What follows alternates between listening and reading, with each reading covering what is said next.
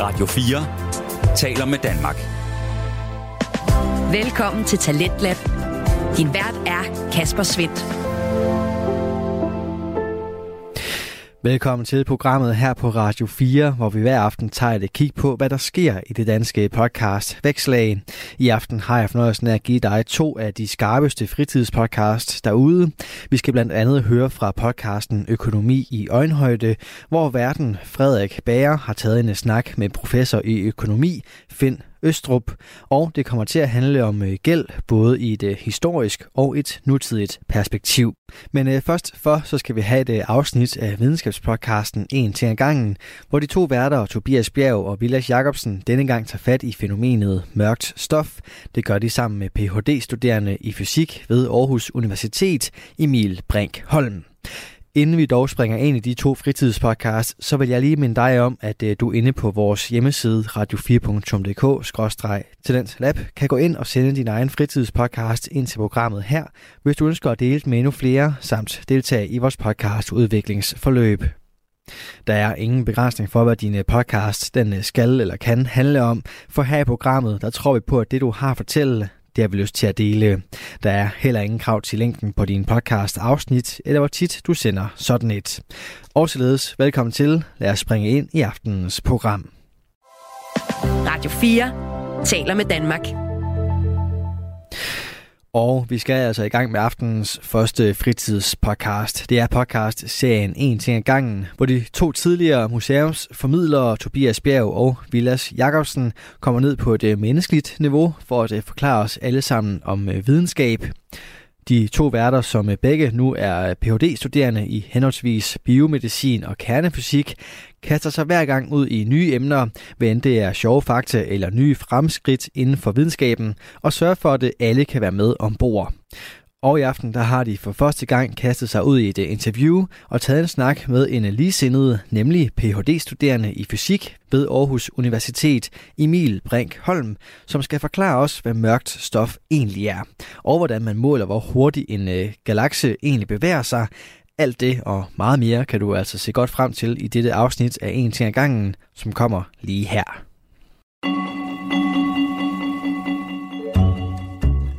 Vi kender kun 5% af universets bestanddele. Disse består af os, planeterne og alle stjernerne. De resterende 95% er, hvad fysikere kalder mørk stof og mørk energi. Vi har derfor interviewet ekspert i mørk stof Emil Brink Holm fra Aarhus Universitet for at belyse dette emne. Og Emil har også nye resultater med til os, som han kan dele. Og undersøge, om det mørke stof kan være radioaktivt. Altså om, Skal hvad? jamen altså, om det mørke stof her kan, kan være radioaktivt. Ja, vi skal simpelthen tale om radioaktivt mørk stof i dag. Så spænd jer godt fast, og velkommen til en ting ad gangen. Okay, Vilas. Vi skal have noget nyt i dag, kan jeg forstå. Ja, Du har simpelthen lavet en ting i gangens første interview. ja, Sådan en rigtig interview med rigtig ekspert. ja, fuldkommen. Ikke fordi vi ikke selv er eksperter, men du ved, Vi, hvad vi, mener. vi er eksperter i nogle andre områder, right? Ja. Og, og det er også det, der nogle gange sker, det er, at når vi skal fortælle om et eller andet emne, så læser vi lidt op på det, og vi har en, en lang uddannelse til ligesom at prøve at forstå de her ting. Men nogle gange er det altså lidt bedre, at vi lige hiver fat i nogle eksperter os selv, og lige så de kan forklare os, hvordan det fungerer. Mm. Så jeg har optaget et faktisk 50 minutter langt interview Ja. med Emil Brinkholm, som er Ph.D.-studerende på Aarhus Universitet Ja. Øh, som er som sagt ekspert og laver sin Ph.D. i mørk stof og modellering af universet og mørk energi og alle de her ting. Hold da kæft. Øhm, ja, det lyder da helt vildt spændende. Altså, øh, så skal vi bare øh, hoppe ud i at snakke om mørk stof, eller hvad? Det skal vi.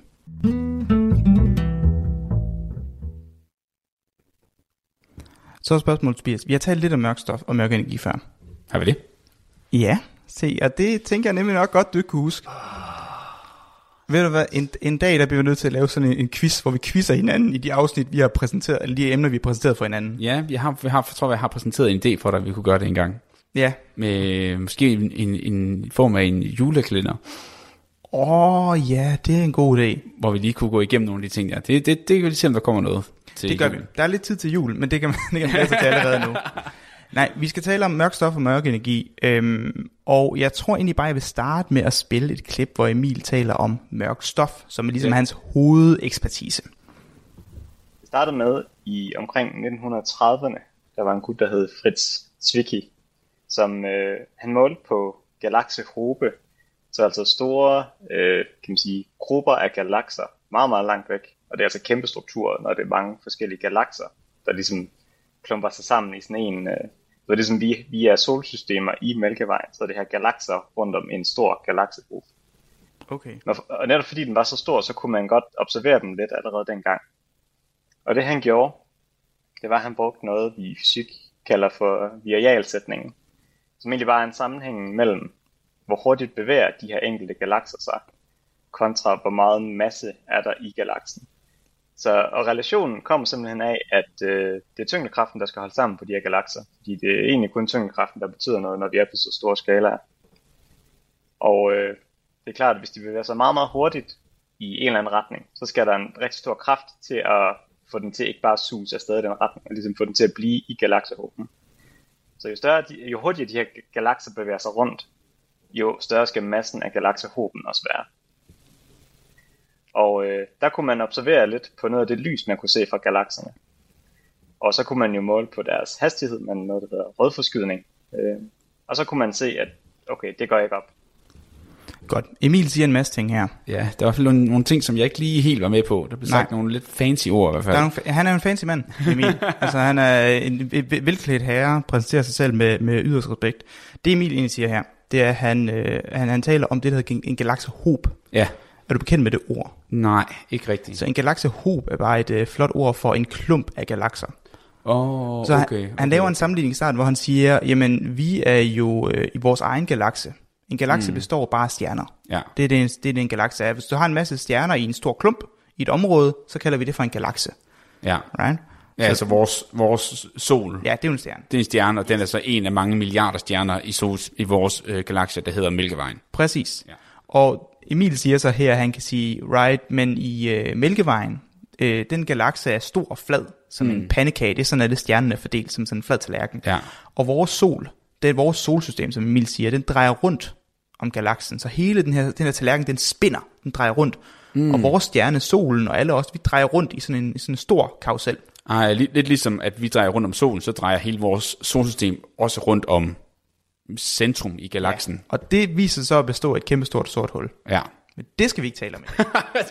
det er vigtigt, for jeg der ikke kan se med. Willis han peger rigtig hårdt på mig for at sige, Tobias ikke stille spørgsmål til det her, for det skal vi ikke snakke om lige nu. Meget subtle. Okay, vi snakker ikke om sorte huller, men vi drejer rundt. Præcis. Ja. Emil går så videre og begynder at forklare, at jamen okay, øh, når du så kigger på de her øh, galaksehobe, som så er samlinger af galakser, så vi er stjerner, der drejer rundt i den her karusel. Nu har vi galakser, der drejer rundt i noget endnu større, mm. og kredser om et eller andet inde i midten. Jeg ved ikke, om der faktisk er noget inde i midten af galaksehobe. Det er nok en astronom, der kan fortælle mig engang. Ja. Hvorom alting er, du har en, alle de her klumper af stjerner, de her galakser, der sådan spinner rundt i sådan en kæmpe, kæmpe samling i den her galaksehob. Og Emil siger så, at vi kan faktisk observere hastigheden af de her galakser. Vi kan faktisk se, hvordan de bevæger sig, og hvor hurtigt de bevæger sig, ved at lave et lille, et lille, et lille finde et lille trick, der hedder rødforskydning. Mm. Rødforskydning, det er, kommer sig af det koncept, som hedder Doppler-effekten. Har du hørt om Doppler-effekten før? Jeg har haft om det i øh, fysik, kan jeg huske, i gymnasiet, ja. hvor, man, hvor man snakkede om, at det er derfor, at en ambulance ændrer lyd, når den kører forbi dig. Det, det er nemlig det. Det er det, det, det, det, det kommer af. Så man, man, man siger egentlig bare, at øh, lyd i det her tilfælde, så du siger, at en, lampe, en ambulance kører mod dig, og der Ja. er udrykning på, og den larmer. Lyden bevæger sig mod dig. Ja. Men fordi at ambulancen også bevæger sig mod dig, så når lyden bliver sendt ud, så bliver den sendt ud med en hastighed, for den allerede er i bevægelse. Du Mhm. ved, så den kilde, der laver lyden, den bevæger sig. Så den lyd, den kaster frem, den bevæger sig nu øh, hastigheden af ambulancen plus hastigheden af lyd. Ah, yes. Ja, og så er tanken så, at øh, det viser sig, at når du så står stille og hører den her ambulance, der kommer imod dig, så er den lyd, du mærker ind i øret, den vil faktisk blive presset lidt ekstra sammen. Den vil faktisk, de her bølger blive, blive forkortet lidt. Ja, ja, ja. Og det ændrer, hvordan du opfatter lyden. Det, det vil sige, at lyden kommer til at lyde lidt højere og lidt mere sådan mm. high pitch. ja. Og hvis den, det gør jeg ikke igen forresten, og hvis, den så, og, hvis den så, og hvis den så bevæger sig væk fra dig, så når i det ambulancen, den bevæger sig væk fra dig og kaster lyden bagud, så fordi at den kilde, der kaster med lyden, den allerede er i bevægelse, det at svare til, at du står oven på en ambulance og kaster en bold bagud fra den Ja. retning, du bevæger dig i. Så bolden når ikke så langt. Ja, så det bliver lyden tastet minus Ja, ambulancens ambulancens hastighed. hastighed. Ja, lige præcis. Okay. Og det, det egentlig bare kort sagt gør, det er, at når ambulancen bevæger dig imod dig, så bliver bølgerne skubbet sammen, og det gør, at lyden bliver lidt mere sådan lysere. Ja. Og når ambulancen bevæger sig væk fra dig, så bliver lydbølgen strukket mere ud, og det gør, at lyden er dybere. Ja, så får man den der, wiu, wiu, wiu, wiu, wiu, når den sådan kan forbi en. Præcis. Det var også en rigtig dårlig rendering. Ærligt talt, jeg synes faktisk, den var god. Jeg skulle lige til at sige, der, der er sådan, hvad hedder det, sådan en voice actor i dig et eller andet sted en eller anden dag. Ja, Hvor man alting er, grund til, at vi sammenligner øh, lys fra galakser og fra stjerner med ambulancer, ja. det er, at lys jo også er bølger. Og de opfører sig på samme måde. Så ligesom at når ambulancen bevæger sig væk fra os, så den vil strække den her lydbølge ud, mm. så når galaksen bevæger sig væk fra os, så vil den strække lysbølgen ud.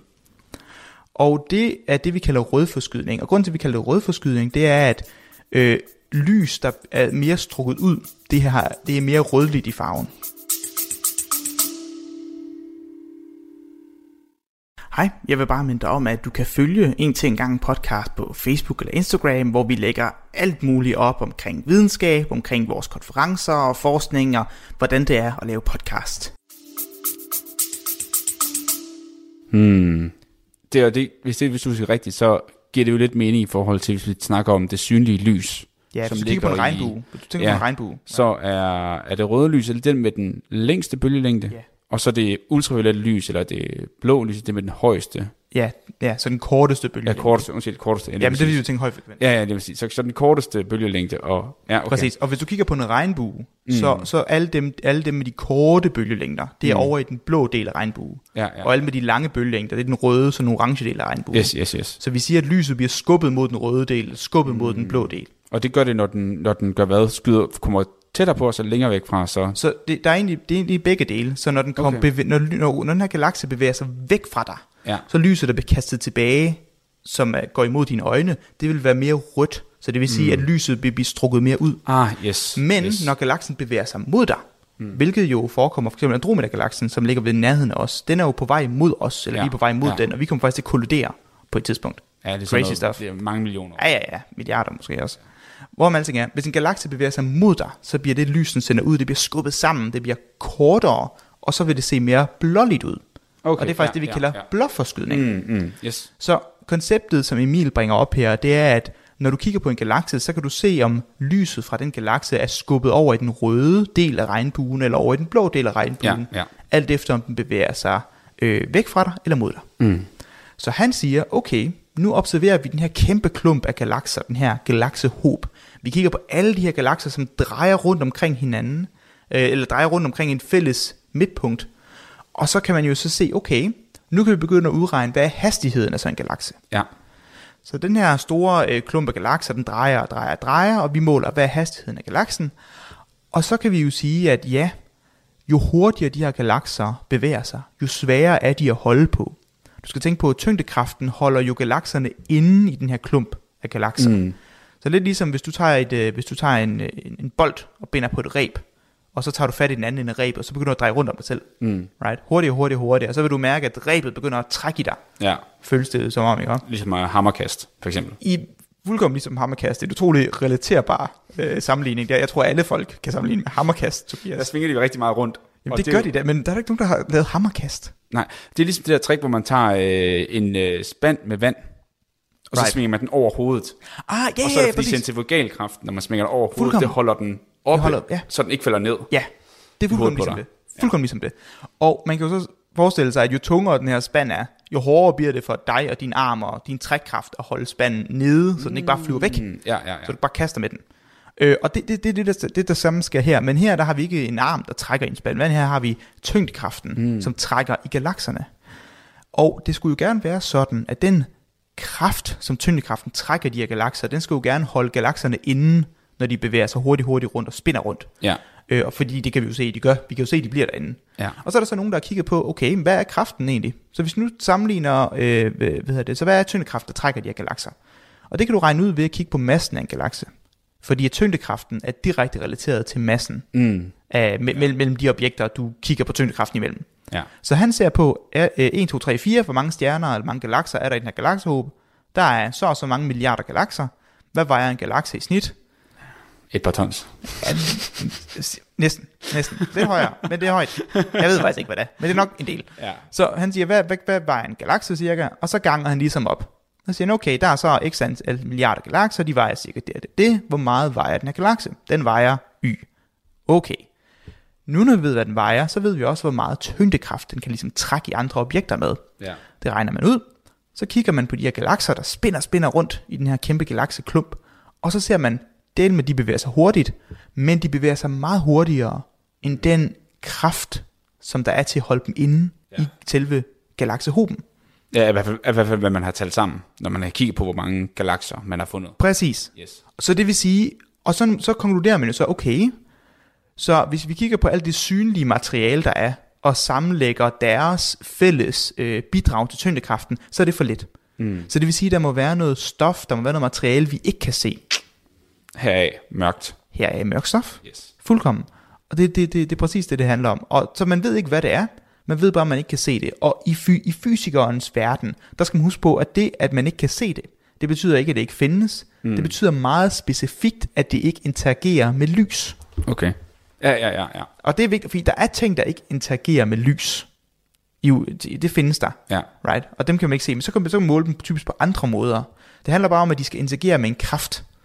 Og vi siger, at der er fire naturkræfter i universet, right? Mm. Elektromagnetisk, som er magneter og lys og alt det der. Og så er der den stærke og svage kernekraft, som er nogle kræfter, der foregår inde i atomer. Og så er der tyngdekraften. Ja. Det er de fire, der er.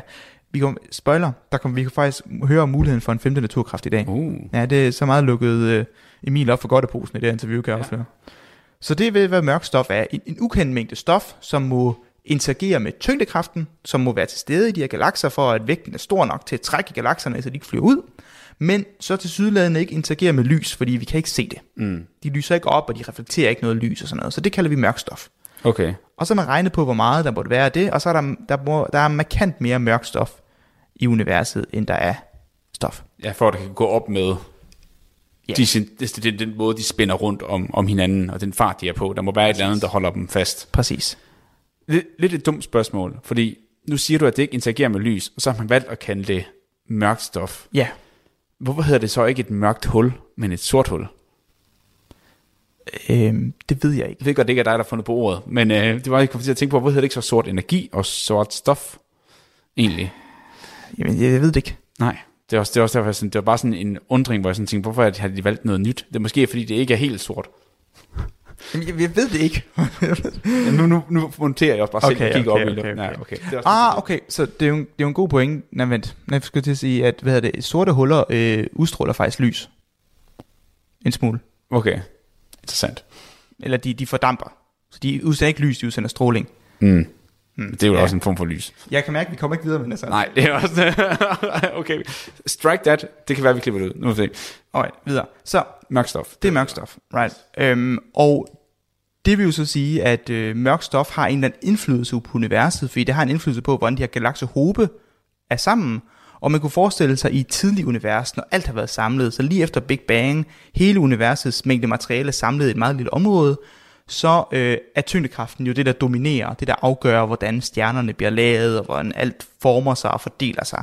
Og hvis der er så meget mørk stof, så må mørk stof jo have haft en kæmpe indflydelse på, hvordan det tidlige univers har opført sig og se ud. Mm. Og det har jo en kæmpe indflydelse på, hvordan vores univers i dag ser ud, og så videre. Ja, ja, ja. Så, og det næste, vi skal høre om, det er mørk energi. Og grunden til, at vi også skal høre om det, er, fordi det viser sig faktisk at være to sider af samme mønt. Så selvom mørk energi og mørk stof ikke er det samme, så er de tæt relateret. Og nu lad os lige høre, hvad Emil har at sige om mørk energi. Du lytter til Radio 4. Du er skruet ind på programmet Tens Lab her på Radio 4, hvor jeg, Kasper Svendt, i aften kan præsentere dig for to afsnit fra Danske Fritidspodcast. Her først er det fra en til en gangen, som består af Tobias Bjerg og Vilas Jacobsen.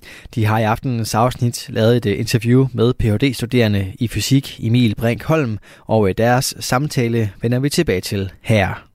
Der kommer jeg ved 60, 70, 80'erne, og så begynder mørk at blive, øh, blive øh, normalt og accepteret. Og så i 80'erne og 90'erne, der er det hovedsageligt øh, for vores forståelse, at universet består af alt det stof, vi kender, og mørk stof. Så nu læser jeg jo kosmologiske bøger, og der er nogle af de lærebøger, der er fra før 90'erne for eksempel, som er ret gode. Ja. Men det er altid sjovt at læse, fordi deres verdensbillede er simpelthen bare et helt andet. Gud, ja. Øh, fordi at, øh, og nu kommer vi så netop til, til mørk energi. I 1990'erne, der fik man rigtig gode målinger af de forskellige objekter rundt omkring i universet, og kunne ligesom se øh, deres rødforskydning, ligesom måle, hvor hurtigt, øh, eller for det første måle, at de rødforskyder, okay, så de bevæger sig væk fra os. Men man kunne også måle, hvor hurtigt de bevæger sig væk fra os. Og det er jo så øh, i virkeligheden et mål for, hvor hurtigt universet udvider sig. Fordi den her rødforskydning igen, øh, som vi snakker om, er ligesom domineret af effekten af, at universet udvider sig. Den er stigende, så universets udvidelse accelererer. Det var det nye, man fandt ud af i 90'erne.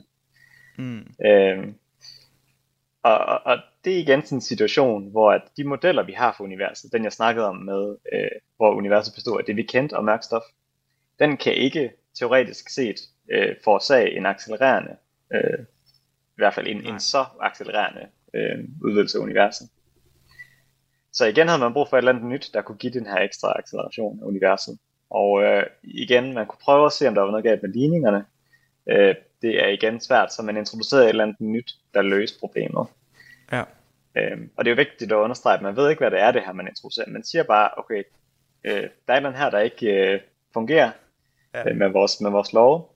Det må, sige, det må betyde, at universet har et eller andet ekstra, der gør, at det ligesom kan lade sig gøre. Og det ekstra, der gør, at universets udvidelse accelererer på den måde, er det, vi kalder mørk energi. Altså, han er jo meget, han er meget upfront, Emil. Fordi, Ej, men, hvad? Men det er sådan, det virker. Du. Ja, men jeg synes, det er fedt det der med, bare sådan, man kan sige, at man ved virkelig, det er nogen, der stoler så meget på deres ligninger, at det, det første, de tænker, det er, det her, det ikke op. Der må være noget, vi ikke kan se. Det, jeg har regnet helt rigtigt. Der er nej, Fysikere kan ikke regne forkert. nej, det er det. det er fysisk umuligt. Det, Jeg har, jeg har ikke ja, observeret det er fysisk umuligt. Det er præcis. fysisk umuligt. ha, ha.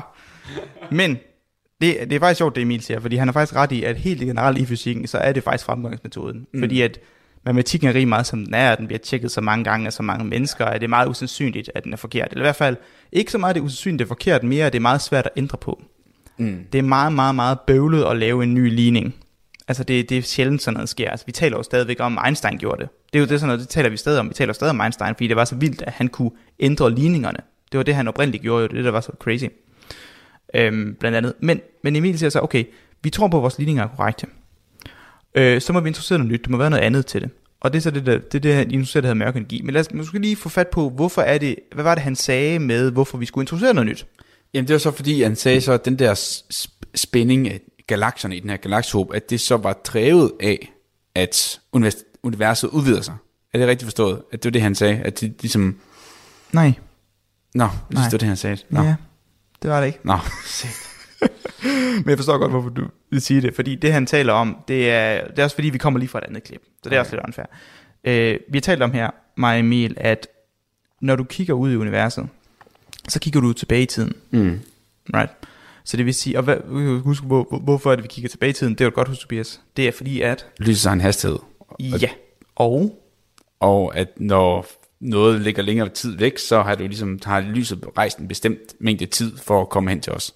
Præcis. Så en stjerne eksploderer, bum, bum, bum, lyset bliver sendt ud, det tager lang tid at komme over til os, mm. men når det først kommer, så ser vi, ah, stjernen eksploderede, men det har taget så lang tid for lyset at rejse over til os, at det er allerede sket for mange, mange år siden. Ja. Så vi ser tilbage i tiden.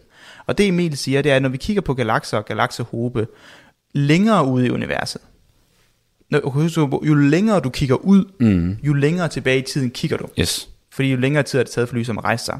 Så det vil sige, at du kan kigge på forskellige galakser. Så kigge på en, der er tæt på os, så kigge på en, der er længere væk, så kigge på en, der er endnu længere væk, eller forskellige galaksehobe. Og når du så kigger det, så kan du tage forskellige stillbilleder i universets historie, universets øh, tidslinje. Og så ser du, at hastigheden, de forskellige øh, galakser bevæger sig med, er forskellig alt efter, hvor langt væk vi kigger. Mm. Svarende til, at hastigheden er forskellig fra, hvor langt tilbage vi kigger i tiden. Ah, okay. Fordi, at, og det er vigtigt at pointere, at det er jo først, det er jo først op i 90'erne, mørk energi kommer frem som en ting. Det vidste jeg ikke. Jeg troede, det var længere, længere før, men mm. det kom først meget senere. Øh, fordi at hvis universet bare havde udvidet sig, så vi kan se, at alt bevæger sig væk fra os. Det er sådan en ting, vi kan observere, at du kigger på alle galakserne, alt bevæger sig væk fra os. Når du ser det, så er det sådan, det er faktisk ikke noget problem, så længe det er en konstant hastighed, alt bevæger sig med. Det er yes. fint. Det er ikke noget problem, sådan rent fysisk set, i forhold til de ligninger, vi havde før mm. 90'erne. Det er kun, når vi ser, at hov, i starten af universets så vi kigger på galakser langt væk, så det vil sige tidlige universet, der bevægede de sig med en hastighed, og hvis du kigger på senere universet, så bevæger de sig med en anden hastighed. Så de Mm. accelererer. Ja, okay. Og når du har en acceleration, så har du en kraft. Ja. Newtons anden lov. Kraft er lige med masse gange acceleration. Yes. Så kort sagt, når du har en acceleration, så må der være en kraft, der påvirker universet. Mm. Og det havde vi ikke i vores ligninger. Okay. Så vi skal introducere noget, noget, en kraft, vi skal introducere en ting, der kan accelerere, der kan tilføje energi og hastighed. Mm. Og derfor bliver mørk energi interesseret. Ja, så, så hvis jeg forstår det rigtigt, lad os nu sige, at det kan godt blive lidt abstrakt, men så siger, hvis vi bare havde en eksplosion, hvis vi har set en eksplosion ind i midten, så vil vi ligesom se, at når så sætter vi i gang i noget, og normalt, så vil vi se, at øh, hvis du eksploderer noget her, så vil det miste hastigheden over tid, på grund af alle mulige kræfter, der er på jorden, og vind, og hvad det nu møder. Ja. Men ude i universet, hvis du eksploderer noget der, så vil det bare fortsætte med samme hastighed, Ja, fordi der, er ikke noget, der, stopper det. modstand. Der er ikke nogen modstand. Men det, det du så siger, vi ser, det er, at faktisk, jo, det fortsætter med en hastighed i starten, men så måske en kilometer længere væk, så er den faktisk lidt højere hastighed, og en kilometer længere igen, så er hastigheden en lille smule højere igen. Ja. Og det er det, vi ser fra Big Bang, at de blevet fortsat med at accelerere efter, efter, efter. Ja, præcis, ja. ja. Okay, og ja, det, det er jo klart, så må der være noget mere end den øh, begyndende kraft fra Big Bang. Der må være et eller andet mere, som der giver energi til. Ja. Okay, yes. Så det er de to ting, vi skal have, vi, vi skal have med for at prøve at lave en model for universets udvikling. Ja. Og det næste, vi skal tale om, det er, hvad er det så, hvad er det så Emil laver, når han nu sætter sig ned mandag morgen kl. 8 og prøver at forstå mørk stof? Hvad, hvad er fremgangsmetoden, sådan meget konkret, for at prøve at forstå det her lidt bedre? Spændende.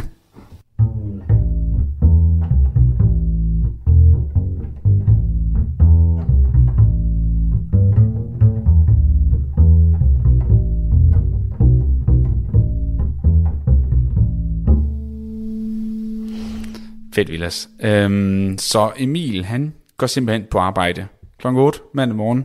Jeg ved ikke, om man møder kl. 8. Den tager jeg. Han møder på et eller andet tidspunkt, det er måske, det kun på, hvor hård weekend har været. Men, øh, øh, men han møder i hvert fald om morgenen, og så, øh, så man sætter sig ikke bare ned og siger, det er mørk stof, det er mørk energi. Man skal ligesom lave en eller anden form for forsøg, man skal lave noget udregning, man skal sådan, hvad, hvad skal man gøre for at komme derhen til at forstå, hvad det egentlig er? Ja, det at vi, det for, til, til at besvare det spørgsmål, så har jeg et lille klip her fra Emil. Fedt. Altså, jeg er teoretisk kosmolog. Det vil sige, at jeg laver ikke øh, eksperimenter og heller ikke ud og observerer galakserne. Ja, det jeg gør, det er, at jeg prøver at gætte på, hvad universet består af. Lad os sige, det består af 5% det, og 13% det, og 20% det. Jeg ligesom har sådan en ingrediensliste. Okay.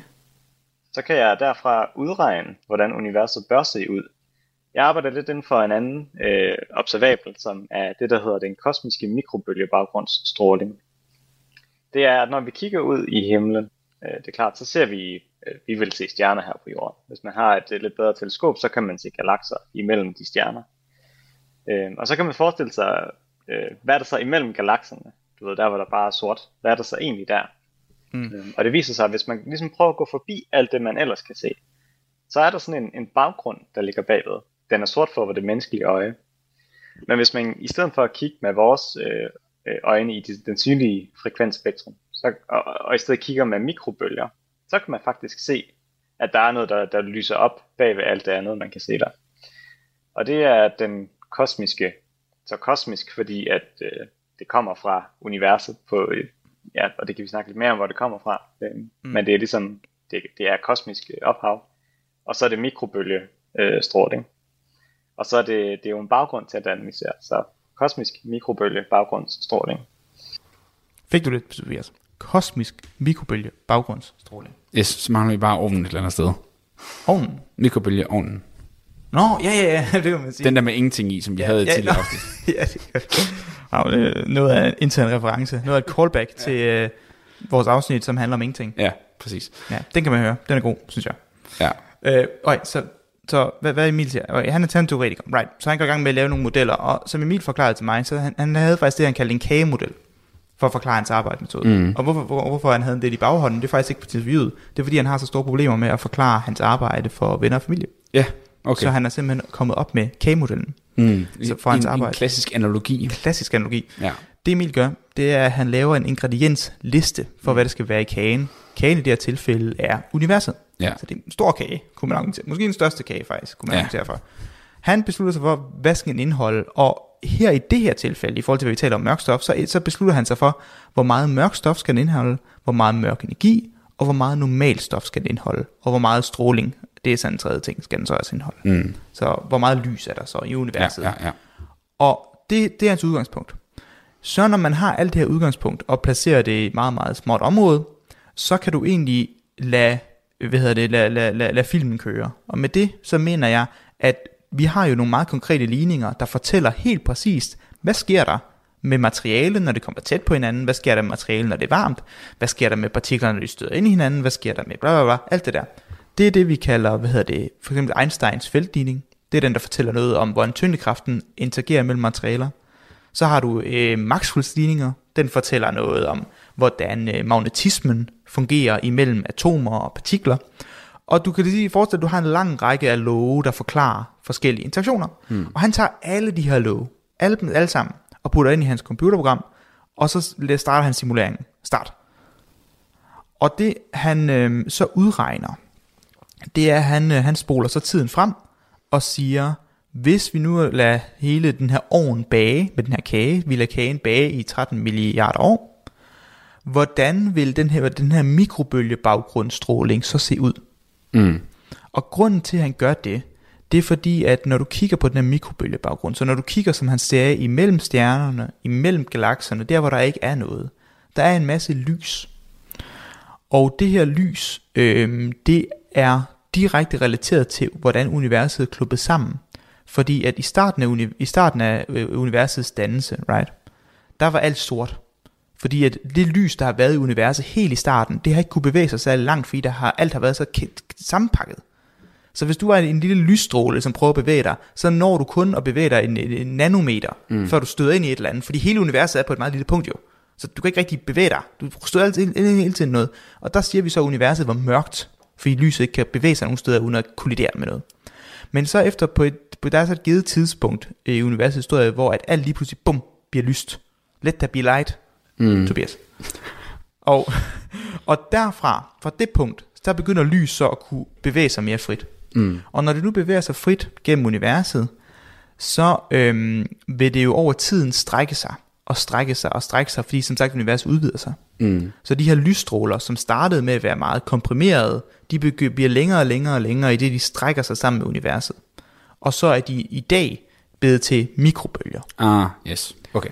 Og det viser sig, som, som Emil forklarer mig det, det er, at når du kigger rundt i sådan en 360 graders view på universet, og du fjerner alle stjernerne og alle galakserne, og så kun kigger på den her mikrobølgestråling, som er over det hele, så kigger du, så har du, forestil du har nogle VR-briller på, og så kan du kigge rundt over det hele. Yes. Så vil det se ud som om, at den her baggrundsstråling er det samme overalt. Den er fuldkommen øh, homogen, som Emil bruger ordet. Homogen mm. betyder, det er ens. Ja. Lige meget hvor du kigger hen, du kigger op til højre eller til venstre, så er det altid den samme mængde af det her. Og det er jo lidt kedeligt, for det er jo bare det samme hele tiden, det kan vi ikke bruge til noget. Men det viser så, at hvis du kigger på meget små ændringer, så hvad du troede i virkeligheden bare var en ens bred dækning af mikrobølger overalt, det er i virkeligheden små ændringer. Der er faktisk små fluktuationer, selvom det, det er meget tæt på hinanden. Og øh, når du så kigger rundt med, med, med, med, med, med, med, med, med mikroskopet zoomet ind, så kan du godt se, at der er faktisk nogle ændringer. Op til højre, der er, som Emil kalder det, temperaturen, eller energien på det her stråling, er lidt højere her til højre, end der her til venstre. Mm. Der er faktisk en masse små sammenklumpninger. Og de her sammenklumpninger, de er faktisk direkte relateret til sammenklumpningerne i universet, siger Emil. Og det er ikke helt oplagt, hvorfor det er tilfældet. Nej. Men det er fordi han siger, at, de, at det her lys, det er det, der er blevet sluppet ud i det tidlige univers, og så er det bare fået lov til at strække sig lige siden. Ja. Så alt efter, hvor det har været i det tidlige univers, i forhold til, hvor der har været stjerner, og hvor der har været alt muligt andet, i forhold til, hvordan universet har været klumpet sammen tilbage i tiden. Så i det øjeblik, universet bliver synligt, så den sammenklumpning, den vil sende lys ud af, i, rundt i universet. Mm. Så give det mening der, Sis? Jamen, jeg tror, det er det, man måske skal forestille sig, ja, det med, at det hele har udvidet sig. Så hvis man nu tænker sig, at det hele, ja, var på et eller andet... Lad os, sige, lad os nu sige, at Big Bang var et, øh, var et hus. Og så vil man godt vide, hvor det, det kom fra. Kan det så være rigtigt forstået, man kan sige, så kan man så gå tilbage, hvis man laver den der simulering, der du siger, går fra Big Bang og frem til i dag. Så når man går tilbage, så ud fra det, man ser i dag, kan man så gå tilbage og se, hvor var det i huset, det her kom fra. Ja, det, ja, det, det, det tror man jeg sige, det kom alt sammen fra badeværelset, fordi der var, en, eller faktisk en klump i badeværelset, det kom Ja, der, fra... der, der, ja, der var faktisk et badekar der. Ja. Så det siger, der var, en, der, var en, der var noget lys, der kom fra det her badekar. Ja. Ja. En sammenklumpning af keramik. Ja. Ja, ja, det vil jeg sige. Det vil jeg sige, man godt kan sige. Okay. Så, så, så når, han, når han lige kigger på den her kage, eller man skal sige, han kigger på ja, en kage, eller, et, eller, eller hvad, hvad man nu kan sige, man har bygget, så prøver han ligesom at gå tilbage og se, hvad er det for nogle ingredienser, den er lavet af, og hvordan kommer kagen til at se ud, som vi ser ud i dag, Ja, på baggrund af, hvad vi havde for 13,xx år siden. ja så, så han kigger på den kosmiske mikrobølgebaggrundsstråling. Mm. Og det vil sige, at når han laver hans udregninger, så får han en ny mikrobølgebaggrundsstråling ud. Så forestil dig, at han får et, to billeder, og så lægger han de billeder oven i hinanden, og ser, om de matcher.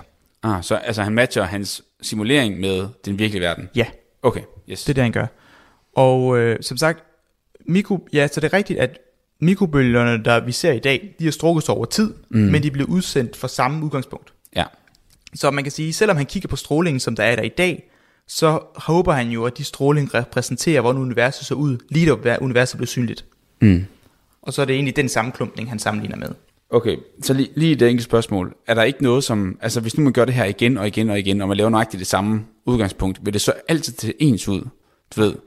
Ja, fordi jeg tænker, at der må da også være noget, der kan forhindre lyset, at det måske kommer til at se anderledes ud, at den kosmiske baggrundsstråling, mikrobølge baggrundsstråling, den ser anderledes ud i dag. Eller, eller, eller ja, Fuldkommen. okay. Og hver gang Emil skruer på nogle af de her ingredienslister, så kommer, øh, hvad hedder det, så kommer det her baggrundsstråling til at se forskelligt ud. Mm. Så hvis han lige putter lige 1% mere mørkstof ind, så kommer det til at ændre fuldkommen på tyngdekraften, fordi mørkstof interagerer med tyngdekraften, og det ændrer på den måde, universet klumper sig sammen, mm. og det ændrer på den måde, ly- lyset var blevet slippet fri, i det øjeblik, universet blev synligt. Okay, Så, så alle de her ting, han kan skrue på i starten, de ændrer fuldkommen billedet. Okay. Og det er der, han har altid, det er derfor, han kan ligesom sige noget om, hvor meget mørkstof har det været. Men vi lægge mærke til, at han siger ikke noget om, hvad mørkstof er. nej. Det kan vi faktisk ikke. Jeg, jeg tror måske, mit, øh, mit spørgsmål er mere, hvis nu vi gør, altså hvis nu vi siger nøjagtigt den samme komposition i starten, Ja. der går alligevel 13 milliarder år.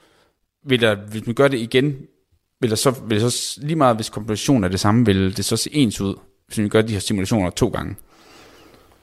Øhm, For jeg tænker, der må der ske mange ting i de 13 milliarder år, men det kan være, at de ikke påvirker, hvordan lyset... nej, men det tror ud. jeg ikke, de gør. Okay. Fordi at, øh, ja, jeg nu skal sige, nu er jeg lidt i tvivl selv, men, men det, det jeg vil sige her var jo, at han, som Emil forklarede mig det også, han siger, at øh, han sagde, jeg går ikke op i, om min t-shirt er blå eller rød.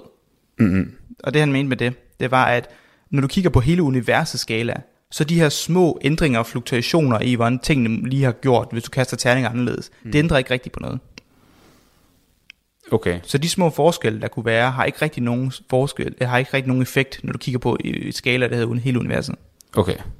Okay, så, Så, hvis, ja. hvis der var en stjerne her, som ikke var her, men lige blev dannet lidt til højre, det ændrer sig ikke rigtigt. okay, så fordi ja, man kan sige, at det er så stort, så de ændringer, man ser, de er robuste nok, kan man sige. Ja. okay, yes. Det, det er sådan, jeg forstod det. Okay, giver god mening. Øhm, right. Så det er egentlig det, han gør. Så han øh, laver en ingrediensliste, hvor meget mørkstof, meget energi, meget det har. Så bruger han alle de her ligninger, vi har til at, ligesom at simulere, hvad sker der, og hvordan har universet klubbet sammen, mm. og hvordan har universet udslippet lys, og hvordan kan vi sammenligne det lys med den her baggrundsstråling, vi kan se rundt omkring universet. Yes. Og så kan han jo se, om det her er et godt fit, og hvis det så er et godt fit, jamen så har du måske noget, der ligner, og så har du noget, der matcher. Men det viser, og han, det, det viser, at der er nogle problemer her. Okay. Og det Emil så egentlig går mere ind på, det er, at Emils forskning beskæftiger sig blandt andet med radioaktivt mørkstof. Det var første afsnit af vores interview med Emil Brink Holm omkring mørkstof og mørk energi. Du kan høre anden halvdel i næste uge på torsdag, hvor vi kommer til at dykke mere ned i det her radioaktive mørke stof og høre nogle af de nye resultater, Emil har med til os.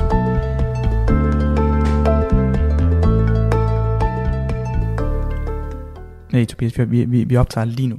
Okay. Kender du til Fantus og maskinerne? Hvad? Fantus og maskinerne. Nej, fanden det. Det er basically en ting ad gangen for meget små børn.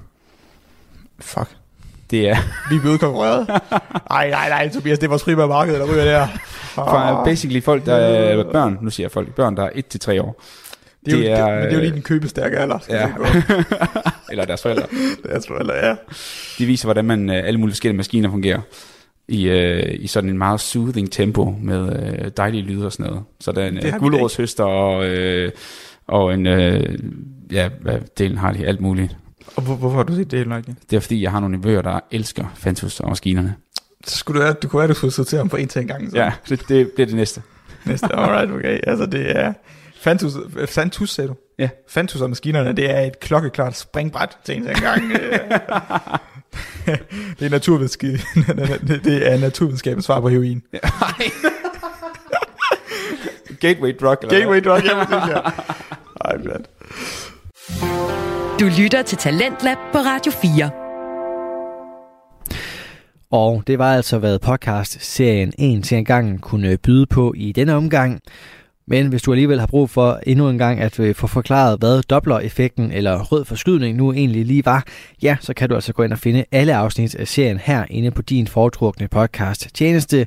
Og så kan du også allerede nu høre anden del af interviewet her med Emil Brink Holm. Det kan du selvfølgelig også gøre inde på de her forskellige podcast tjenester.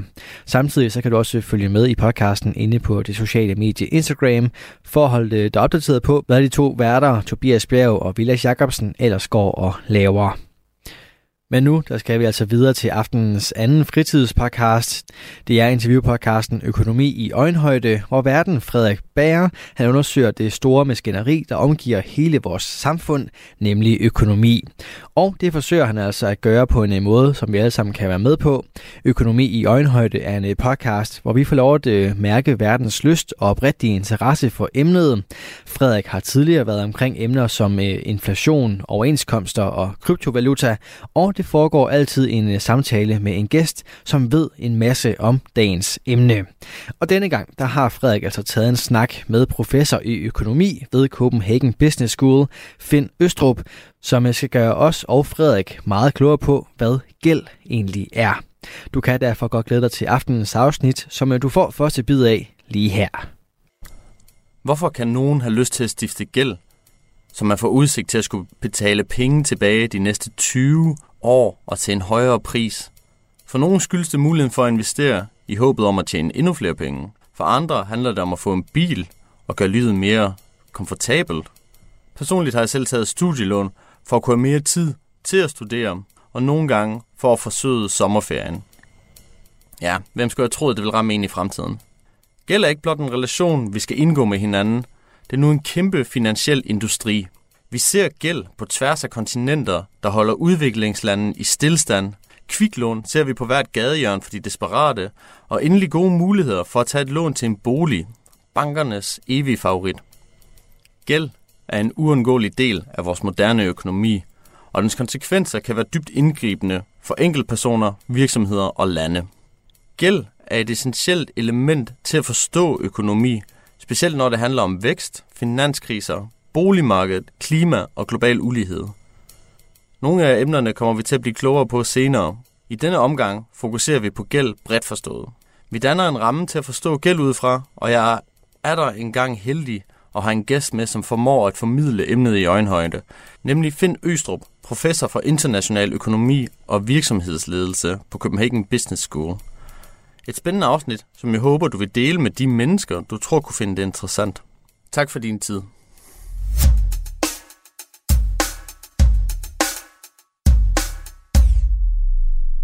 Godt. Velkommen, Finn Østrup. Vi skal i dag snakke om øh, gæld, som kommer til at berøre lidt forskellige emner. Jeg vil jo øh, finde på at sige, at du var en øh, økonomisk vismand. Du arbejder på øh, CBS, men har også øh, udgivet forskellige økonomiske skrifter og bøger om alverdens emner, og der er øh, en vismand. Nu forholder vi os til gæld i dag. Og jeg vil gerne, øh, sådan min opfattelse af gæld, det øh, stammer sådan helt tilbage fra det gamle Mesopotamien, hvor man udviklede det første skriftsprog, hvilket egentlig var øh, med den funktion at få overblik over, hvem skylder hvad. Altså gæld. Og der kan man sige, at gæld er det her et begreb om, at man betaler eller skylder noget til fremtiden. Regningen ligger i fremtiden. Er gæld det samme i dag, eller har gæld udviklet sig? Altså gæld er jo i praksis det samme, altså det vil sige, at man får udbetalt et beløb, og så lover man at tilbagebetale beløbet på et senere tidspunkt, som regel med renter. Og det er samme princip, som det var i det gamle Mesopotamien, som jo fandt sted omkring 1800 før Kristus. Så det er jo en interessant, at gæld gennem historien faktisk har spillet en meget stor rolle. Også i det gamle Grækenland og i det gamle Rom er der beretninger om, at der var borgerkrige på grund af, af gæld, hvor dem, der havde taget gæld, øh, gjorde oprør mod dem, de skyldte penge. For eksempel skete flere gange i Roms historie, og også i Grækenland. Ja, og det vil... Øh, det kan vel nærmest også være sådan den sidste metode, man kan bruge, altså hvis man ikke kan tilbagebetale sin gæld. Altså, det er jo et meget interessant spørgsmål, hvad der sker, hvis man ikke kan tilbagebetale gæld. Altså, i helt gamle dage, i det gamle Grækenland og det antikke Rom, der var folk, blev folk, der ikke kunne tilbagebetale gæld, blev gjort til slaver. Altså, det vil sige, så måtte man opgive sin frihed, og så måtte man så arbejde for andre. Øh, senere hen, og det var også meget interessant, også i Danmark, så var der noget, der hed gældsfængsel, og det vil sige, at folk, der ikke er tilbagebetalt gælden, de kom i gældsfængsel. Der er en meget berømt roman fra midten af 1800-tallet, David Copperfield, hvor hovedpersonen, der altid er meget optimistisk, han bliver puttet i gældsfængsel. Og i de senere år, der har vi haft nogle andre procedurer, og procedurerne går ud på, at kreditorerne, altså dem, man skylder penge, tager rådigheden over ens aktiver, altså låntagers aktiver, på en eller anden måde. Det kan foregå på forskellige måder. Ofte, hvis man har taget et lån, så sker lånet med sikkerhed i et eller andet aktiv, typisk i en bolig. Det vil sige, at hvis almindelige personer skal tage et lån, så vil banken ofte kræve, at der skal være sikkerhed i vedkommendes bolig. Øh, men det kan også være, at man bare har taget et lån, for eksempel virksomhed bare har taget et lån, hvor der ikke er sikkerhed i noget bestemt. Hvis der er sikkerhed i noget bestemt, altså hvis man har taget en pant i for eksempel en bolig, så er der en særlig juridisk procedure, hvor långiver, ofte banken, umiddelbart meget hurtigt kan overtage boligen og sætte boligen på tvangsauktion. Der kan også være sikkerhed i en bil, så kan banken overtage bilen og sælge bilen og derved få dækning for sin gæld. Hvis det er en virksomhed, for eksempel, der tager et lån, så vil der være en konkursprocedure, øh, og det kan også ske for privatpersoner. Og det vil så sige, at så må man jo gå hen til den, man skylder penge, ofte en bank, og sige, hør, jeg kan ikke betale gælden, og, øh, og så kan långiver så gå ned i retten og sige, at vi vil gerne have erklæret dig konkurs, eller virksomheden erklæret konkurs. Og konkurs indebærer, at retten så udsteder et såkaldt konkursdekret, og det indebærer, at der bliver sat en person til at bestyre alle dine aktiver. Man taler om konkursboet. Så det vil sige, at hvis en virksomhed går konkurs, så bliver der indsat en bobestyrer, ofte en advokat, og så er det advokaten, der fremover bestemmer over virksomheden. Og bobestyreren, altså ofte advokaten, kan så begynde at sælge dele af virksomheden, eller man kan prøve at sælge hele virksomheden. Man kan måske sælge de forskellige maskiner til, øh, til, til andre virksomheder eller til personer, og så på den måde, så kan man så øh, få sit lånebeløb tilbagebetalt. Det er ofte noget, der tager lang tid. Der har været eksempler på konkursbord, hvor der er gået øh, ja, øh, 15 år eller sådan noget. Ofte tager det så kortere tid. Okay, men det er vel også en mulighed for nogle personer eller virksomheder at få slettet deres gæld, altså hvis de bliver dømt til at være ikke egnet til at kunne afbetale den? Øh, virksomheder kan ikke, men privatpersoner kan få det, der hedder gældsanering. Danmark var et af de første lande i verden, der indførte et system med gældsanering. Det skete i en særlig lov i 1984, der var meget omtalt på det tidspunkt. Men det er meget svært. Men hvis en privatperson ikke har udsigt til at kunne tilbagebetale gælden, så kan privatpersonen gå ned i retten og så få retten til at slette en del af gælden, sådan at gælden bliver overskuelig. For eksempel kan jeg tage et personligt eksempel. Jeg kender en, der er blevet dømt til at tilbagebetale 80 millioner kroner cirka. Og øh, det er klart, at så er der mulighed for en gældssanering i hans tilfælde, fordi øh, han vil formentlig ikke, eller kan ikke tilbagebetale 80 millioner kroner. Og så vil han kunne få en gældssanering, det vil sige, at retten vil kunne sige, at vedkommende har ikke udsigt til at kunne tilbagebetale det beløb, og så kan man slette en, en del af gælden, så gælden kommer ned på sådan et overskueligt beløb. Okay. Hvorfor vælger man ikke at gøre det samme ved virksomheder? Ja, det er et godt spørgsmål. Altså, det har været uhyre diskuteret i den økonomiske litteratur, hvad der egentlig er den rigtige procedure, hvis folk ikke kan tilbagebetale gæld. I Danmark har vi det, man kalder et meget kreditorvenligt regime. Øh, det vil sige, at man til gode ser med kreditorernes interesser. Øh, det er svært at få slettet gæld i Danmark. I USA har man et mere debitorvenligt regime. Man har det såkaldte kapitel 11 procedure, for eksempel, der er meget omtalt chapter 11 i den amerikanske konkurslovgivning. Og det her chapter 11 siger, at hvis en virksomhed ikke kan tilbagebetale, ikke kan betale på en gæld, så kan virksomheden øh, anmelde til retten, at vi kan ikke øh, betale på gælden, og så kan retten så sige, om så lad være med at betale, og så kan I indgå i forhandlinger med jeres långivere, om man ikke kan få slettet en del af gælden. Altså det vil sige, at virksomheder i USA altså får en chance for gennem retten i en periode ikke at betale på gælden. De kan få så beskyttelse mod at blive erklæret konkurs i den periode, og så kan man så begynde at forhandle med långiver om, øh, om man eventuelt så kan tilbagebetale et mindre beløb, om noget af gælden kan blive slettet. Det må jo så være for, at man har en øh, idé om, eller en tiltro til, at hvis virksomheden ikke skal afbetale på sin gæld, så kan den egentlig begynde at få et overskud igen, og så på den måde komme på rette vej.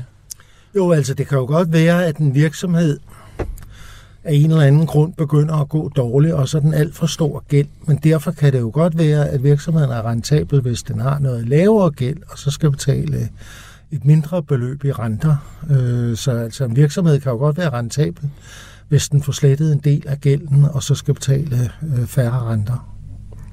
Okay. Okay. Vi har været lidt inde på det med privatpersoner, hvorfor man øh, overhovedet optager gæld, hvis nu man vil i bolig eller man vil have en bil. Hvorfor gør virksomheder det typisk? Ja, virksomheder kan gøre det for eksempel, hvis de skal gennemføre investeringer, øh, hvis de skal købe nogle nye maskiner for eksempel, eller gerne vil opføre nye bygninger. Øh, for eksempel hvis en virksomhed har gjort en, øh, en ny opdagelse og meget hurtigt gerne vil markedsføre det nye produkt, så gælder det om hurtigt at opføre nye bygninger og installere nye maskiner og sådan noget, producere produktet. Og så kan det jo i den situation være en vældig god idé at optage gæld, og så på den måde kan man få et større overskud. Man kan forestille sig, at tingene i dag er blevet lidt mere øhm, teknologiske, men hvis vi sådan tager det tilbage til det gamle Grækenland og Romeriet, hvorfor optog de gæld dengang? Ja, det øh, er selvfølgelig et stort, stort spørgsmål. Øh, der var for eksempel klager over, at øh, soldater, når de skulle i krig, så blev de nødt til at at optage gæld, fordi de kunne ikke dyrke deres jord i den periode, hvor de var i krig. Det skete for eksempel i det gamle Rom. Der var mange soldater, der klagede over. Der var almindelige borgere, de blev udskrevet som soldater. Og de klagede sig over, at de i den periode, hvor de var i krig, så ikke kunne passe deres forretninger. Så blev de nødt til at optage gæld. Det var for eksempel et stående klagepunkt i det gamle Rom. Okay. Okay. Og smager det må være en lidt sur situation, kan man forestille sig, hvis man er blevet meldt til at skulle i krig, og så er man nødt til at optage gæld, og så når man kommer tilbage, så kan man ikke tilbagebetale gælden, og så kommer man måske i fængsel, eller skal være slave. Ja, så blev du gjort til slave, så det var selvfølgelig surt, men det var også derfor, der var mange strider om det. Altså i dag er det et godt spørgsmål, om der er en tendens hos folk til at optage for meget gæld. Altså hvis folk opfører sig fornuftigt og rationelt, så kan man sige, at gæld overhovedet ikke er noget problem. Tværtimod, så kan man sige, at gæld hjælper virksomheder til investeringer, det vil sige til højere økonomisk vækst. Og det er jo også en stor fordel for privatpersoner, for eksempel studerende, som i en periode ikke har særlig høj indkomst, eller måske slet ikke har indkomst, så kan de stadigvæk tage på skiture og have et, et rimeligt forbrug i en periode, og så optager man noget gæld, nogle studielån, og så tilbagebetaler man de studielån senere. Radio 4 taler med Danmark. Og øh, vi når altså ikke mere her i øh, første time af Tendens Lab, men vi er tilbage lige straks med resten af Frederik Bagers podcast Økonomi i øjenhøjde, hvor han snakker med professor i økonomi, Finn Østrup. Og øh, det håber jeg selvfølgelig, du vil øh, blive hængende til. Men i mellemtiden, så skal vi altså have nogle øh, nyheder, og de bliver som altid læst op af verdens bedste nyhedsoplæser. Du har lyttet til en podcast fra Radio 4. Find flere episoder i vores app, eller der, hvor du lytter til podcast.